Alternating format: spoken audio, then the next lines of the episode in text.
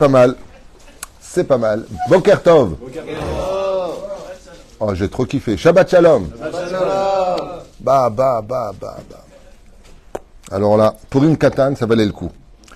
Euh, donc, Rak Sameach, aujourd'hui, c'est pour une katane. Beaucoup m'ont posé la question, qu'est-ce qui se passe aujourd'hui? Rien. Juste, on ne fait pas les tahanounim, les Ezrat Hachem, et celui qui fait une petite séhouda avant chatzot, là, ayom, pour la, pour pourrime katane, petit verre de vin, une matov ou manaïe. Par contre, tov l'harbot bezdaka, c'est bien d'afka aujourd'hui de, de mettre un peu de tzedaka. La Yudi Maïtaoura Vesimchal et Sameach Kol Yehudi Bayom Hazeh. Chutz Mizeh, on attendra le pourrime du mois prochain. Euh, Shiur dans la liste. Alors aujourd'hui, on n'est pas le premier mars. Ok. Par Rebecca Avil, pour la réussite de son mariage avec son futur mari, Nathan Aaron Itro Shemouni. Ezrat Hachem avec un grand mazel tov, grand mazel tov, bonheur, joie et beaucoup d'enfants sur le chemin de la Torah, mizot maasim tovim, bevriyut tetana besimman tov ou bemazel tov be'ezrat Hachem itbarach vital shmo lahad. Toda rabba à Rebecca Avil d'avoir acheté ce shiur euh, qu'on va étudier sur des mamarim du Yanouka, Rabbi Shlomo Yehuda Berry, exactement. Euh, j'ai toujours eu un problème avec les prénoms, donc j'étais au restaurant avec ma femme, j'appelle chérie, mon cœur, mon amour, et le mec à côté, l'autre table, il me dit « Waouh, vous aimez à ce point-là » Je dis « Non, j'ai oublié son nom. » Et euh, mais bien sûr que je l'aime, c'est évident. Euh, on penserait bien sûr à tous nos chatoufim, chaque jour, tous les otages, Brim Ushlemim, Bezrat Hashem, ça fait trop de jours qu'ils sont dans les ténèbres. Euh, Mamash que il y a Vena Fokhou, un grand miracle, en l'honneur de ce Purim Katan. Amen.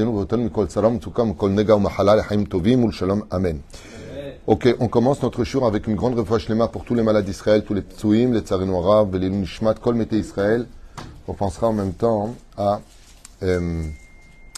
Mazal Tov Evlin Batalis Mishpahat Ben Shabbat Aleh Shalom, Maurice Moshe Ben Simon, Vechen Hashem Matov, kol mete Israël, la maman du Rav Mashiach, Rachel Rachel Bat Esther, Ken, ou l'élève Elfa Avdalim.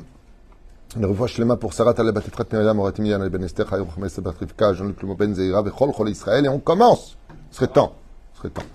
On verra dans cette paracha hein, plein de choses qui sont sympathiques, intéressantes, des épisodes. Par exemple, quelle est d'après vous la paracha où les commentateurs parlent le plus de Moshe Rabbenu? Celle-là. Celle-là. C'est, c'est fou. Il n'y a pas le nom de Moshe. Bah, alors d'en parler s'il n'y est pas. Bah si, on va en parler. De là, tu apprendras que tout celui qui vient sauver les enfants d'Israël dans ce monde, tout celui qui s'efface pour les enfants d'Israël, ce sera celui qui sera le plus célèbre et celui dont on parlera le plus. C'est pour cela que la meilleure façon de vivre dans ce monde, c'est de se battre les Shem, Shamaïm. Bats-toi pour Hachem, Dieu te fera un nom. Bats-toi pour toi et Dieu effacera ton nom.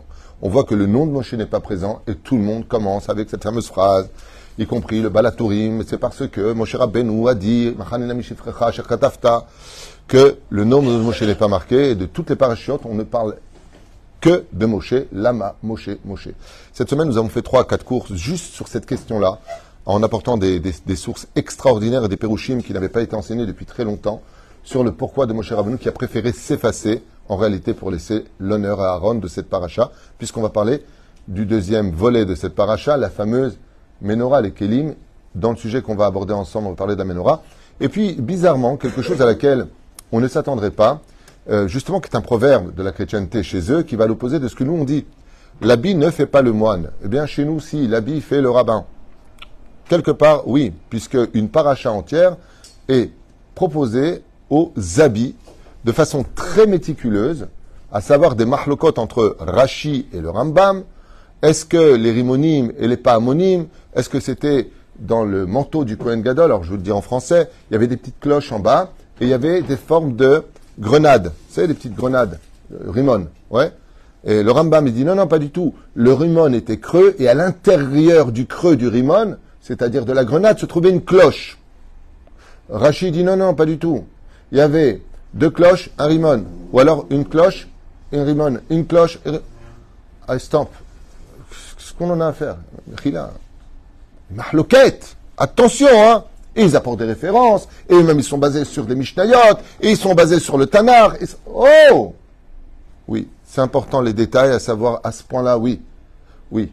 Parce que quand tu fais entendre le service divin, dit le Rambam, il va falloir que tu vides ta grenade, c'est-à-dire que tu vides ta personnalité, Et c'est pour ça que les cloches selon le Rambam étaient placées à l'intérieur de la grenade et pas à l'extérieur de la grenade. Et Rashi, lui, prétend dans le domaine Moussari autre chose. Il dit que dans la vie, les, la, la grenade d'Afka, pourquoi la forme de la grenade? C'est les six cent treize mitzvot de la Torah. Qu'un homme, il doit avoir six cent treize mitzvot en lui, dans la pratique, et qu'il doit le faire entendre aux autres, donc à l'extérieur, vers les autres. Donc oui, il y a une signification, qu'elle soit euh, ésotérique, philosophique ou pratique, dans tous les cas de figure, oui, il y a des significations. Mais ce qui est très intéressant, c'est qu'on nous donne les mesures. Il avait six pierres sur les épaules à droite, six pierres sur les épaules à gauche, qu'on appelle justement Avnei Shoham. Il avait les douze pierres sur le torse du côté du cœur, qu'on appelle Avnei Milouim. Eh, baba! Et j'ai le pantalon saroual, qu'on appelle le saroual, c'est pas un pantalon, c'est un saroual. Et puis le pectoral, et puis la ceinture, et puis euh, turlututu, chapeau pointu, ces espèces de trucs euh, un peu folkloriques sur la tête. Alors si c'est un Kohen Gadol, euh, youhou! Et si c'est, ça fait un peu Bagdad. Mais pourquoi tellement de détails? Parce que le vêtement représente, dans le judaïsme, encore un épisode très important, quelque chose de fondamental vis-à-vis de la teshuvah. C'est-à-dire que même une personne qui aujourd'hui fait teshuvah doit changer son accoutrement à la maison. Vous avez tous compris, quand une femme fait teshuvah, elle va jeter tous ses vêtements qui ne sont pas pudiques. Ses sandales, tout ce qui est mamage problématique. Je me rappelle que quand j'ai épousé mon épouse, que Dieu bénisse son mari, pourquoi pas, euh, la première chose que je lui ai demandé, je lui ai dit, ah, toutes les sandales déjà, tu les mets à la poubelle. La première chose. Oh, le minagénoud, même si ce n'est pas absolument interdit, les vêtements, ils changent. Jupe courte, il faut mettre des jupes longues. Euh, trop court, il faut mettre plus long. Le vêtement va définir quelque chose. Les mains d'avardomé, comme vous le savez tous, euh, vous cherchez un policier. À quoi vous allez le reconnaître? À son uniforme. Regardez, Shulchan Aruch, est-ce qu'on a le droit de s'habiller comme un non-juif? Non. Alors ça veut dire quoi être habillé avec, je suis marqué ici, je suis feuge? Non. Il faut que d'extérieur, si je cherche un minyan, je puisse être capable de dire « Tu peux venir au minyan ?» D'où tu sais que je suis juif, ton accoutrement me le montre. Il y a les kippa, il y a les tzitzit, il y a quelque chose qui montre d'extérieur que Bémet a taillé ou dit. Il faut qu'on voit. Et ça, c'est pas du moussar, ce que je vous dis, c'est le Shulchan Aruch Meforash. Asur litlabesh bechuk egoim. Bechukotelem lotelechu. Gambe beged. C'est là. Les femmes, par exemple, ne doivent pas porter des couleurs vives, comme le rouge. On a vu Rav qui a donné... Euh, vu ta tronche, toi, tu peux mettre toutes les couleurs, il n'y a pas de problème. Dans ton cas, toi, il n'y a plus rien à faire. Hein? Tu peux. Tu peux, tu peux habiller en rouge. C'est le... Alors, sachez une chose. Le rouge, alors, le rouge alpisode, c'est midat adin, l'otov. Il y a des vêtements, les, les, les vêtements qu'on doit porter doivent être des vêtements de couleur qui soient pas sombres. Il n'y a pas de nous apporter du sombre. Et il n'y a pas de nous apporter du, du folklorique. On doit être des vêtements pudiques. Neutre, pudique. Je pense que le mot le plus simple, un juif doit être habillé pudique. Maintenant, si on se réfère au l'ilchot Rambam, l'ilchot Beot, le Rambam, il dit, lo hachir velo bazouy. Pas pauvre, pas riche. Benoni. Tamid in kot bederech benonit. Toujours aller sur le chemin du benoni. C'est-à-dire, c'est pas la peine de t'acheter des costumes à cinq mille shekels, ça sert à rien. Tu te déchires, pareil.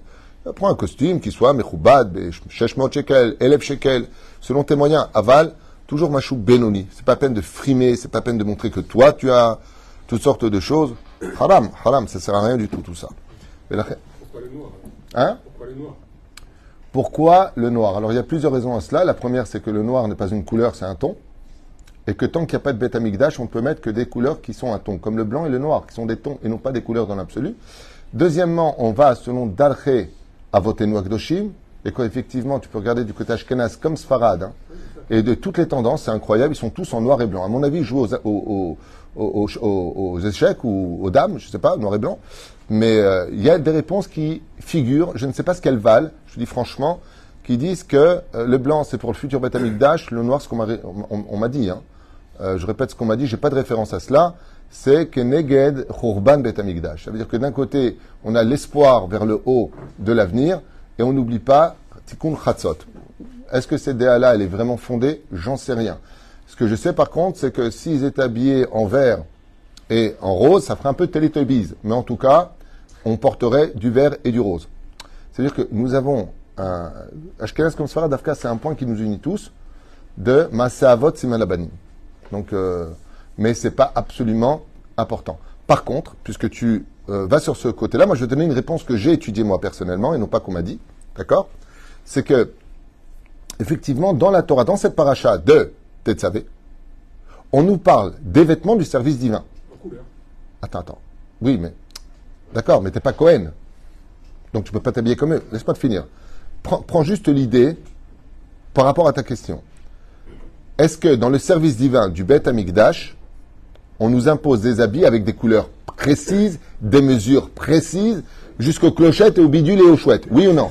Oui. Et si je change quoi que ce soit de ces vêtements-là, on a vu que Nadav et Avihu dans la paracha de Shemini, livre de Vaïkra, sont morts. Pourquoi, dit la Gemara? Ils sont entrés sans le Meil du Kohen Gadol. C'est-à-dire le mec, il a perdu sa vie parce qu'il n'avait pas le vêtement qu'il fallait. Donc on voit la minutie de la Torah, la colère de la Torah, si on ne respecte pas le côté vestimentaire. Le problème qu'on puisse avoir avec ça au niveau idéologique, ce sont les gens qui s'habillent tzniut, mais qui n'ont pas de pudeur à l'intérieur. La Masechet Megillah nous dit que euh, Rachel était tznoua. Pourquoi? Parce qu'elle parlait avec tzniut. Donc on voit que la pudeur du vêtement n'est pas qu'extérieure, elle est intérieure. Et c'est dans ce sens que l'habit ne fait pas le moine. C'est pas parce que tu t'habilles comme un religieux que tu, euh, que tu es déjà religieux. Mais mais, mais, mais il y a ton intériorité. Donc oui, si j'en reviens à la question que tu poses, je vais te répondre. Étant donné que la paracha de Tetzavé, la Ronveata Tetzavé, qui est béni Israël. Après, ça parle d'Aaron. Mais il y a un message qui s'adresse pour toutes les générations à qui? Aux enfants d'Israël. Et étant donné que ça s'adresse aux enfants d'Israël, ça te concerne.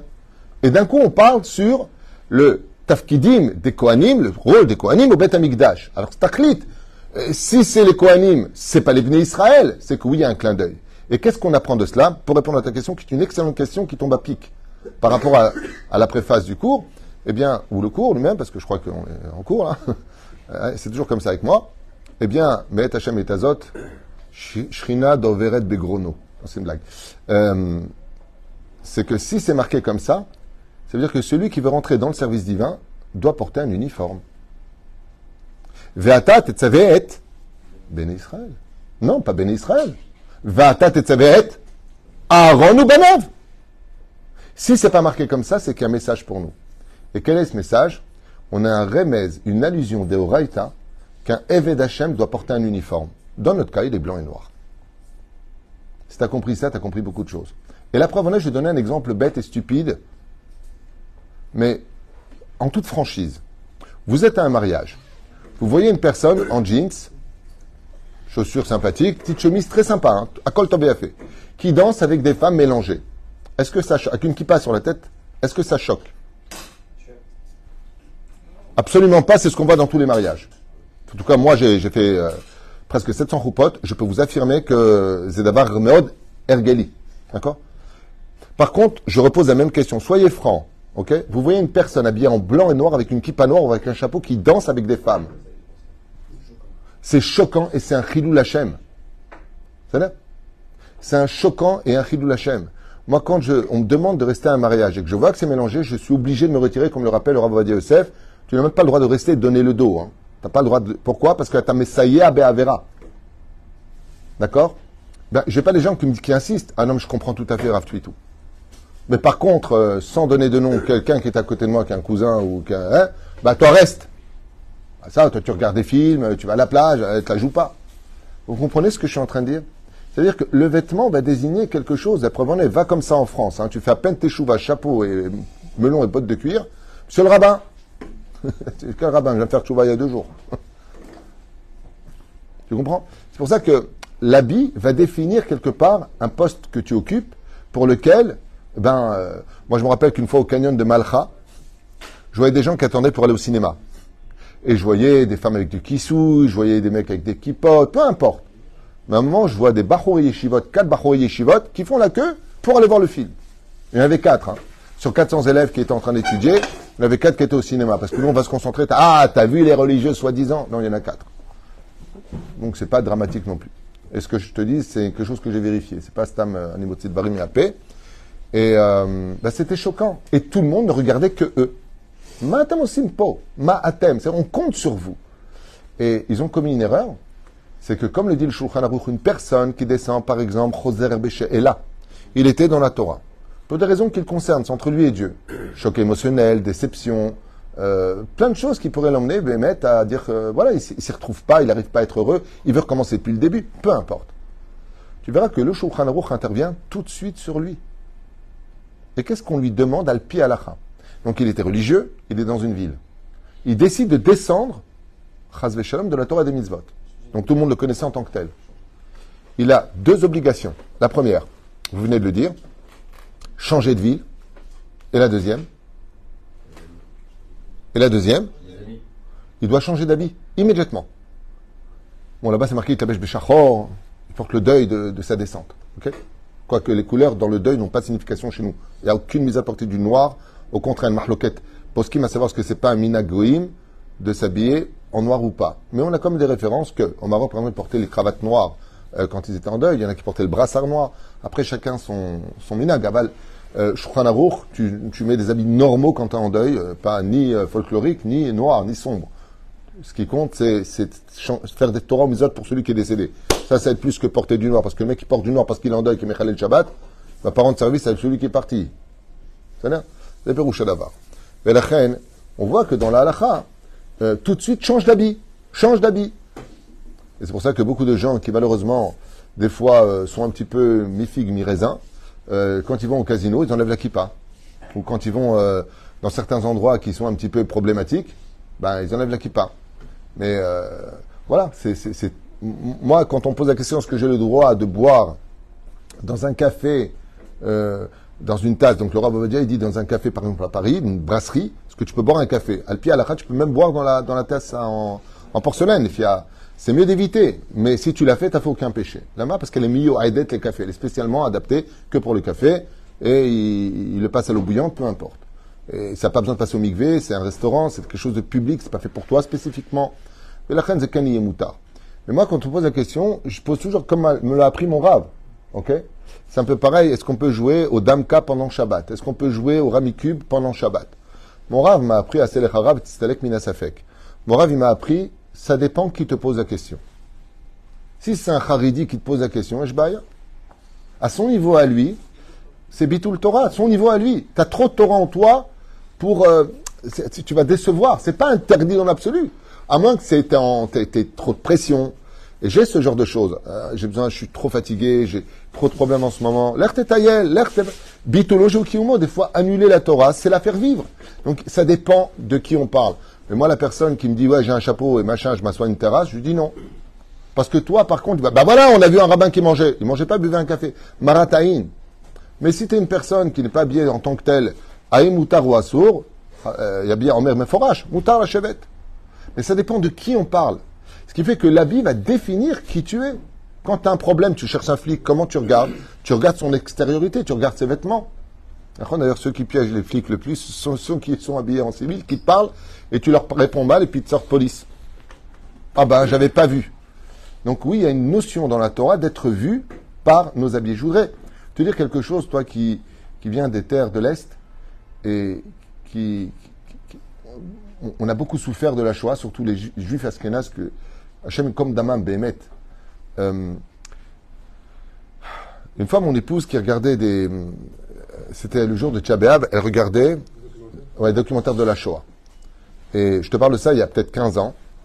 Et elle me dit, je peux te poser une question? Je lui dis, oui, mais regarde, regarde s'il te plaît. J'ai regardé peut-être neuf, huit euh, documentaires sur la Shoah. Tu peux m'expliquer toutes les femmes qui souillent, tous les rabbins, les péotes, les machins, les trucs... Mais ils étaient tous dans la Torah, me dit ma femme. Euh, tu peux pas dire, ils n'étaient pas chômeurs Shabbat, ils mangeaient pas caché. Regarde! Je lui ai dit, c'est là qu'est toute la force d'Hitler.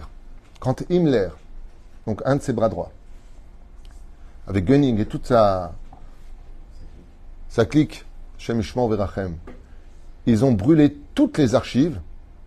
Hitler, il a donné un ordre.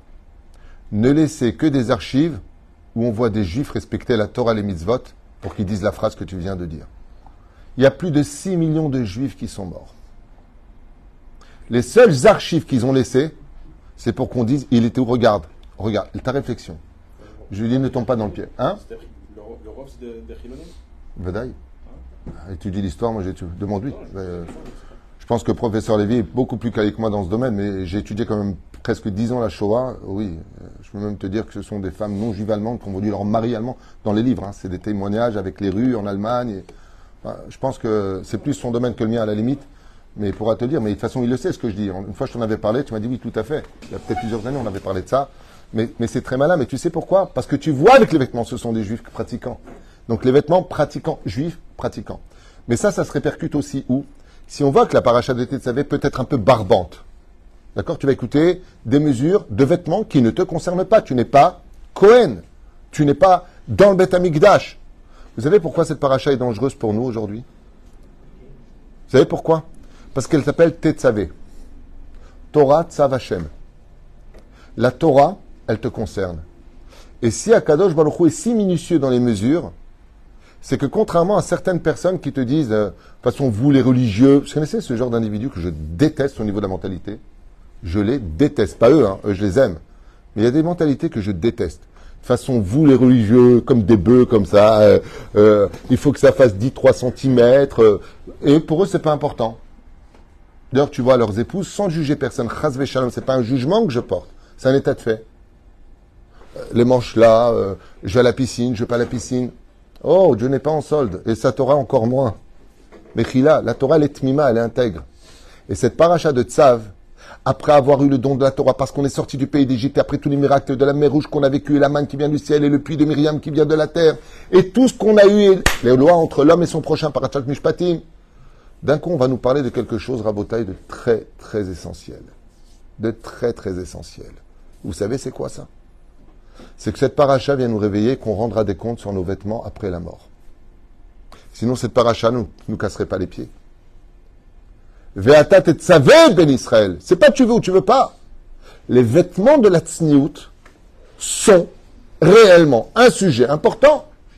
Comme je l'avais rappelé avec Naomi, Aléa Shalom, la, la sœur de Livnat, qui, qui vit à Tetvav, que Dieu bénisse toute leur famille. Sadika Ikara, qui est partie les bêtes au lama.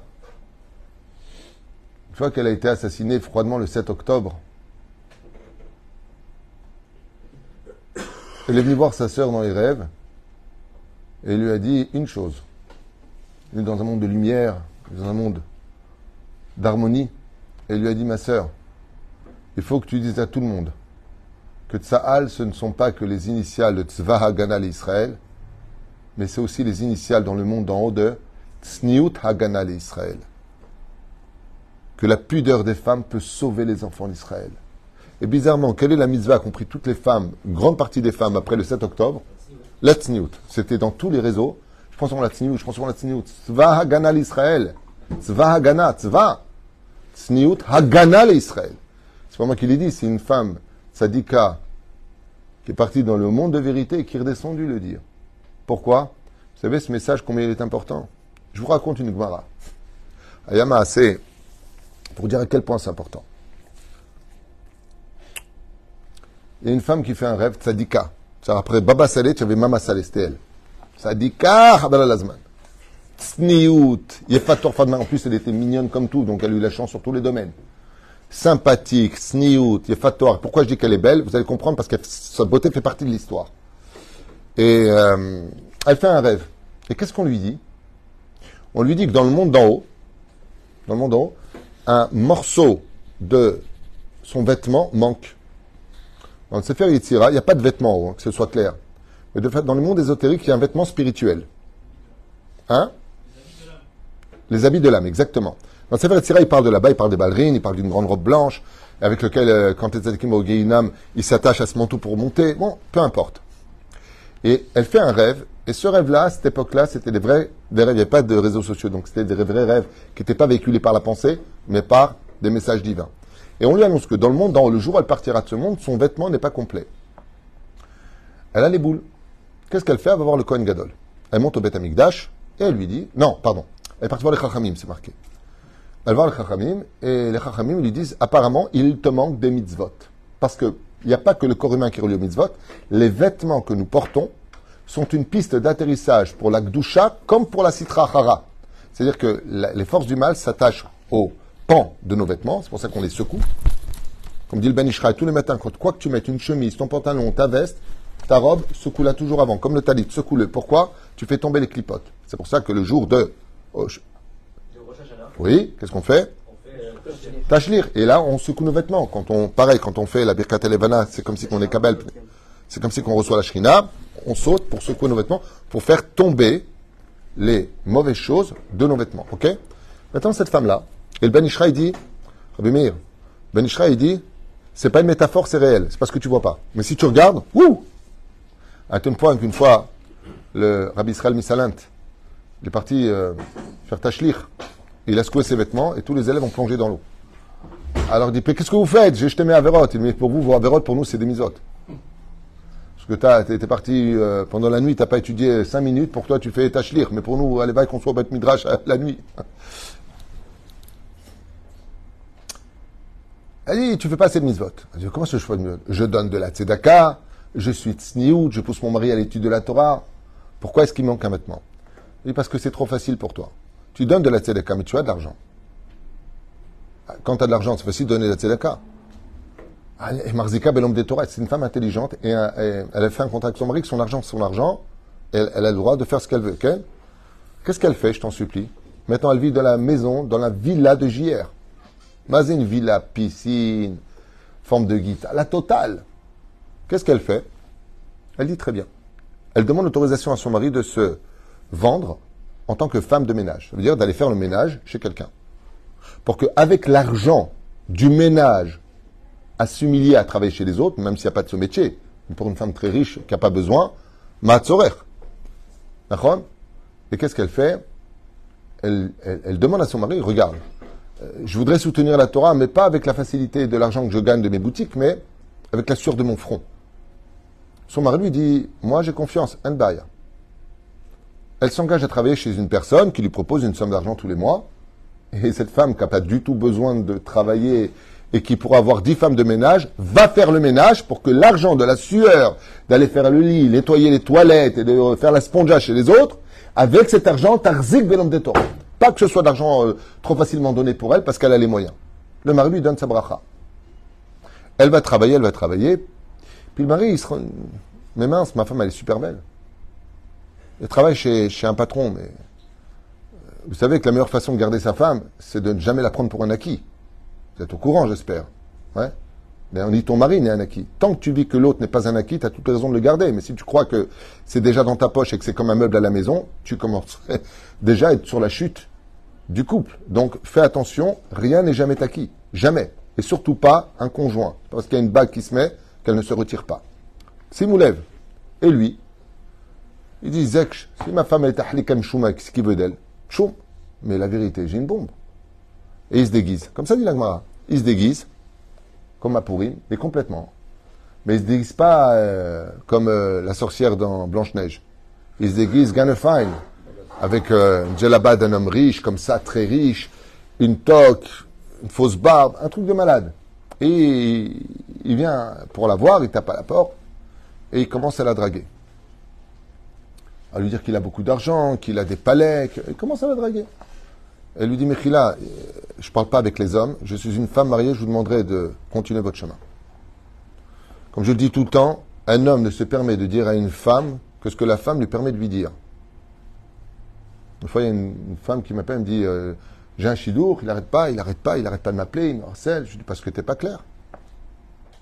Je dis, comment ça, je ne suis pas clair? Si, je lui dis, arrête, tu vas t'en remettre, laisse-moi tranquille. Non, mais c'est, c'est pas comme ça, quoi. Tu vas l'appeler, tu regardes, encore un seul coup de téléphone, j'appelle la police. Tu me harcèles, ça commence à bien faire. Elle m'a appelé, elle m'a dit, ben depuis que je lui dis ça, il ne m'appelle plus. Bah oui. Pareil pour l'inverse, quand c'est clair. Ah ouais, c'est pas... Euh, non, que la, que la femme... Elle, c'est rare quand une femme, elle est blider quelqu'un. Non, que la femme... Quand ça, c'est ton rêve, ça. Tu rêves, toi, comme t'es en chilo, toi, tu rêves qu'une femme, elle dit, je ne peux plus sans toi. Ça, ça n'a rien à voir. Là, il s'est réveillé, il a dit... Et ça résiste le contraire, que t'as une femme, elle n'arrête pas de te courir derrière. Ouais. Ouais, il est comme un ouf. Il y a pas, non, en général, les femmes sont plus cérébrales et elles savent ce qu'elles veulent beaucoup plus que les hommes.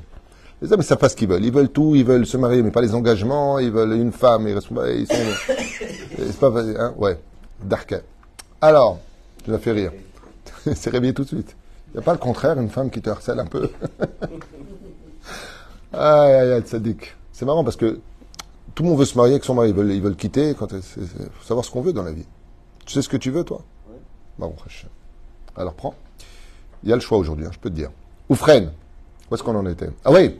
Alors, il la drague. Et à ce moment-là, la femme lui dit « Eji Ablid, parle pas avec une femme. Je suis une épouse mariée. » Elle lui fait comprendre sur un ton très sec que faut pas qu'il rajoute une seule parole. Elle le remet bien à sa place. Parce que elle a compris que c'est un petit malin, celui-là. Et le mari, quand il entend ça, il enlève son déguisement et lui demande « Mais pourquoi ?» Il lui dit « Écoute, j'étais inquiet. Je, je, je voyais que tu travaillais euh, chez quelqu'un. » Et d'atteindre kalam, les femmes, euh, peut-être des fois des moments de faiblesse ou fragilité ou d'émotion, peuvent un peu tomber, commencer une discussion et soi-disant créer une, une amitié. Je le dis à voix haute, il n'y a pas d'amitié entre un homme et une femme. Arrêtez ces bêtises. Et j'en profite pour vous lancer aussi un message. Pour tous les juifs, vous pouvez partager ce message. Arrêtez tout simplement de chatter sur les réseaux sociaux avec des femmes euh, de qui plus n'est pas juives, faites même juives. Mais de plus en plus, faites une amitié, jouez à un jeu de charme. Zéavera, vous faites des péchés, sachez-le. Ce que vous faites, c'est assour, milechatrila. C'est assour. C'est assour be'echlet. Et si vous me dites, euh, ouais, ça va, toi, fais ce que tu veux. Moi, personnellement, je ne le fais pas. Je vous dis ça pour vous. Un homme marié qui il parle avec d'autres femmes mariées. Euh, oh, où est-ce qu'on va là ? Allô, on se calme. Femme qui m'a écrit, Rav Tuitou, c'est normal qu'une femme écrive à vingt-trois heures euh, à mon mari. Euh, j'ai bien aimé notre discussion. Qu'est-ce qu'il a répondu, votre mari ? Ah non, non, c'est moi qui ai répondu, je sais bien. Je lui ai répondu quoi ? je... C'est sa... c'est sa femme qui vous répond. Il va très bien, Kol Beseder, merci à vous, au revoir. Claire. Donc, Pikitsour, quand elle voit ça, elle, elle voit que son mari il pleure. Je suis très inquiet, je ne suis pas bien.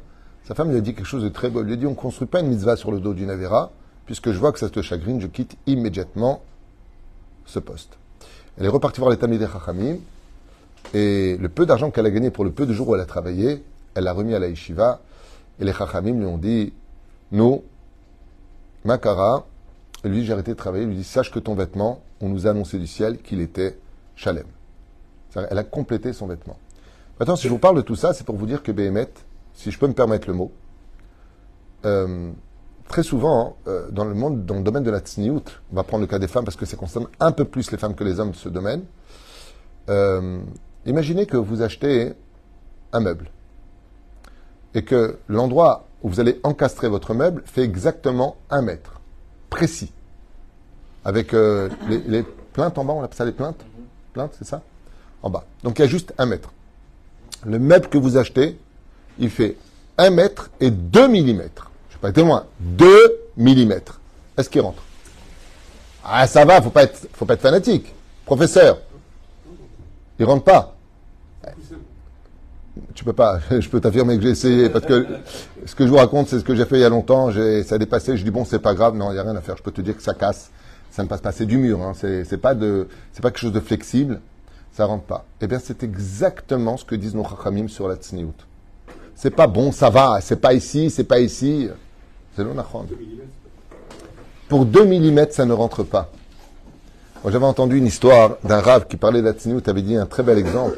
Il a dit que pour passer de ce monde dans son monde futur, il y a un pont. Et que chaque mitzvot te met une dalle pour aller à ce pont. Et que chez les femmes, les dalles principales qui t'emmènent dans le monde futur, c'est la tsniout. Et que selon le jeu dans lequel elles se porteront garant de leur tsniout, ainsi donc, quand elles arrivent sur le pont, c'est une image que j'ai entendue d'un grand rave qui parlait de la tsniout, il a dit des fois, il va manquer quelques dalles, trois, quatre dalles, mais en dessous, le pont, il y a le Gainam. Ce qui fait qu'il faut qu'elle saute du pont pour aller dans son monde futur. Et là, elle n'ose pas, parce que le risque est trop important. Et elle demande à l'ange qui l'emmène, en disant, pourquoi il me manque des dalles pour aller dans mon monde futur ? Il lui dit, ben, chaque centimètre que tu as retiré ta tsniout, tu as été retiré du pont. Si tu avais fait ce qu'il fallait, encore le tov a fait. Mais étant donné que pour toi, ce n'était pas important, alors la mesure des vêtements ne sont pas importantes. Alors automatiquement, ton pont est réduit. Ça veut dire que plus tu te couvres, et plus tu t'allonges ton monde futur. Plus tu as la possibilité d'être respectueux de la halakha dans ce domaine, et plus tu auras de conséquences positives. Et si tu me poses la question... Et d'où tu sors tout ça, ça va, faut pas être fanatique, Dieu est dans mon cœur, euh, je suis pas encore au niveau. Fais ce que tu veux. Mais n'oublie pas de lire la paracha de Tetzavé et de voir que le Créateur du monde a consacré une paracha entière sur la signification des vêtements dans le judaïsme. Et si tu dis ça c'est pour les Kohanim, alors explique-moi pourquoi ça commence « Ve'ata tetzavé et ben Israël ». Tu ordonneras à tous les enfants d'Israël, parce que ça te concerne. Parce que toi aussi tu peux être un Kohen chez toi. Parce que toi aussi tu peux être un Lévi chez toi. Parce que toi aussi tu peux servir le, le service divin dans la tsniout et la grandeur du peuple d'Israël. Et moi ce qui me fait le plus rire, c'est que tout le monde attend le Mashiach. Tout le monde attend le Mashiach pour en finir avec cette guerre. Il y en a marre de tout cela. Mais Gverota et Verabota, et sachez que quand viendra Mashiach, tout le monde ira étudier la Torah. Toutes les femmes seront tsniout. Toutes les femmes seront tsniout. Betsura Broura Beyoter. Hein? Non. Ah, mon Rav m'a dit, il y aura du Yetzirara, mais il sera mis en laisse, comme un chien fidèle. Il y aura, parce que sinon ça veut dire qu'il n'y a plus libre arbitre. Synonyme de Yetzirara, libre arbitre. Mais par contre, il y a marqué, il va timalares de Hachem. Le, ter- le ciel et la terre seront remplis de la connaissance de Dieu comme l'eau recouvre les océans. Donc oui, il y aura une... Comment c'est ? Euh, ça va. Oui, d'accord.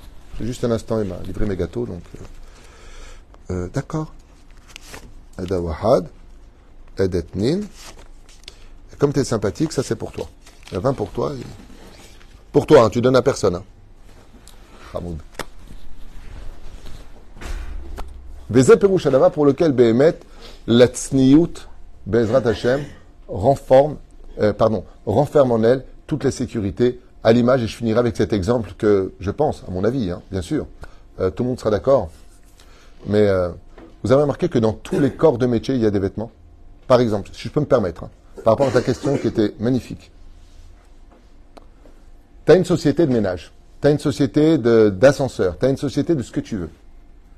À partir de quand je peux considérer que cette société d'extérieur est sérieuse? Je parle sur le domaine professionnel. Hein? Le logo, non. C'est pas forcément... Non, il y a beaucoup de... Non, non, non. L'uniforme. Si tu vois une société qui ont tous le même uniforme, c'est un signe extérieur que c'est une société sérieuse. Je vous le dis à l'avance. Par exemple, aux États-Unis, c'est une règle première dans une société. Quand ils voient des gens qui ont plusieurs habits, qui ne sont pas tous matimim, et c'est pareil pour les kablanim, tu verras tous, ils ont le logo, oui, tu as raison, mais dès que tu portes un uniforme, c'est qu'il y a une armée derrière. Il y a quelque chose de sérieux. Par exemple, et c'est un truc que j'ai toujours constaté, quand même je veux voir ma sœur à l'hôpital Saint-Louis, qui, que Dieu la bénisse, eh bien, les chirurgiens portent des vêtements en général bleus, une toque bleue, je me rappelle les Kohanim d'ailleurs, ils ont une toque comme ça sur la tête, bon, c'est pour les cheveux, c'est une question d'hygiène, c'est une question de stérilisation, pour être propre, ils ont des gants et on a envie de leur dire « Hey, pourquoi tu rentres comme ça ?» J'ai pas compris. Pourquoi tu rentres comme ça? Tes vêtements, tu les laves, tu viens à la maison, tu les laves, tu rentres avec, en petite chemise à carreaux, manche courte, tu fais une opération. Arrête les mains, le corps, c'est le même. Pourquoi il a besoin d'une blouse, il a besoin d'un masque, il a besoin d'un truc sur la tête, il a besoin de gants et, et les chaussures, il a besoin d'un couvre-chaussures. Alors vous allez me dire « Oui, mais bien sûr, il faut que ce soit... » tout stérilisé, on va ouvrir un corps. C'est la même réponse pour les Kohanim. Il faut que tout soit stérilisé spirituellement dans le Beit HaMikdash et on voit que les vêtements sont capables de stériliser de toutes les impuretés autour de nous parce qu'ils nous protègent dans notre comportement. Et je vous l'affirme, tout comme une femme qui stamme pour avoir une discussion avec un homme, quand elle voit un homme avec un chapeau, une barbe et des blancs et noirs, euh, en général elle ne s'approche pas. Quoique aujourd'hui, aujourd'hui ça ne veut plus rien dire, mais de façon générale. Mais quand tu vois un mec en Nike, euh, jeans, euh, sympathique, euh, chemise euh, euh, bleue de n'importe quelle couleur, bah c'est une ouverture. Parce que les vêtements disent à la personne si il fait partie d'un régime, est-ce qu'il fait partie d'une armée, est-ce qu'il fait partie d'une idéologie ou pas. Et c'est pour cela que tu constateras que dans toutes les sectes, dans tous les mouvements et dans tous les corps de métier, il y a l'uniforme. Ce n'est pas simplement une question de vêtements, c'est une question de principe. C'est-à-dire que l'armée qui se promène en civil, ben c'est pas l'armée. L'armée, c'est kaki, c'est des vêtements. Un chirurgien, c'est des vêtements. Un policier, c'est des vêtements. Un magistrat, alors, tu vas aux États, euh, en Angleterre, t'es mort de rire. Hein. Ils ont ça, ils ont... Oui, c'est pour ça qu'il y a plusieurs corps aussi, nachon. Mais les, les, les policiers dont on parle, au niveau actif, sont ceux qui sont souvent en uniforme. Et ça, tu le verras dans tous les domaines. Et pourquoi je finirai avec cette phrase? Parce que comme on l'avait dit la dernière fois, trois façons de dire le mot vêtement qui sont beged, qui vient du mot boged, tu nous as trahi à la faute originelle, d'où est né le vêtement, dans la faute originelle. Le deuxième, levouche, qui veut dire habillement, qui vient du mot boucha. Ça veut dire que le vêtement te permettra de garder la gloire et de ne pas venir dans la honte, parce que nos Chachamim nous disent qu'une personne qui n'était pas pudique, homme comme femme, qui vient à la Beit HaKnesset par exemple, petit t-shirt, machin, short, et zeboucha yelo beyomadin, lechen levouche, disent rabotez-nous. Et par contre, comment est-ce qu'on dit justement l'uniforme? Madim, qui vient du mot midot, pour te dire que les vêtements influencent sur la mida. Et c'est pour ça que je te le dis, essaie-le, moi je l'ai vécu. Avant j'étais en jeans, Nike, qui passe rouga, cool. Et j'étais pas un mauvais juif, qu'il n'y ait pas d'ambiguïté. Mais bon, t'as une, t'as une jambe sur l'autre, tu peux te permettre beaucoup plus de choses, tu te sens pas regardé parce que tu es religieux. Mais quand t'es habillé, par contre, et ceci étant, même sans Torah, quand tu t'habilles en costume et que t'es en jeans, tu verras que tu n'auras pas le même comportement, je te l'affirme. Les vêtements influencent, et c'est ce que dit la Gemara. Levusho shel adam zeu kevodo. Le kavod d'un homme, ce sont ses vêtements. À un tel point que Rabbenu Kotev, Rabbenu, il dit, tu cherches un travail? Ouais. Quelle est sa sgoula, je t'en supplie? Mais une veste. Eh, le mec, il dit, bonjour, ouais, c'est moi, à la cherche du travail. Eh, j'ai mis une veste, les mecs. J'ai mis une veste. Rabbi Nachman, il te dit, ça, c'est incroyable, ça, ces goûts-là. Il dit, Atam Chapet Savoda ne va pas à ce rendez-vous sans porter une veste. Mais une veste. Lama, qui zé kavod. Zemre shataretini. La reine, kol advarim eleb Ezrat Hachem. J'ai souvent des discussions avec des non-juifs en France, ils me disent, j'ai vu la télévision, vos ministres, ils sont en petite chemise, ils sont cool, ils sont trucs ouverts. Hey, ils n'ont pas... Même dans les mariages en Israël, c'est un peu choquant. Les mecs, ils viennent avec des sandales, sans chaussettes. C'est, c'est, c'est, c'est d'arcaire. Hein. Moi, je trouve pas ça top, mais il euh, y en a qui viennent directement du travail. Quand leur... Respectez la chif gadim. Et tu verras, par exemple... Un jour, quelqu'un m'a dit, ah, de toute façon, vous les religieux, vous les religieux, c'était un khatan, que j'ai dû aller marier parce qu'il a fait teshuvah après, euh, après une réflexion que je lui ai fait le jour du mariage. Il s'est fâché avec quelqu'un qui est venu habillé comme un khatan. Il lui regarde, euh, t'es venu comme ça, et tu verras pour les femmes, c'est pareil. Elle est avec sa robe blanche, ouais, et elle demande à tout le monde, ne mettez pas une robe blanche. Et là, j'ai envie de leur dire, mazé méchané, qu'est-ce que ça change? Qu'est-ce que t'en as à faire? Ouais. Bah attends, mais c'est moi la mariée. Alors n'oublie pas que c'est toi qui es juif. Shabbat Shalom. D'accord.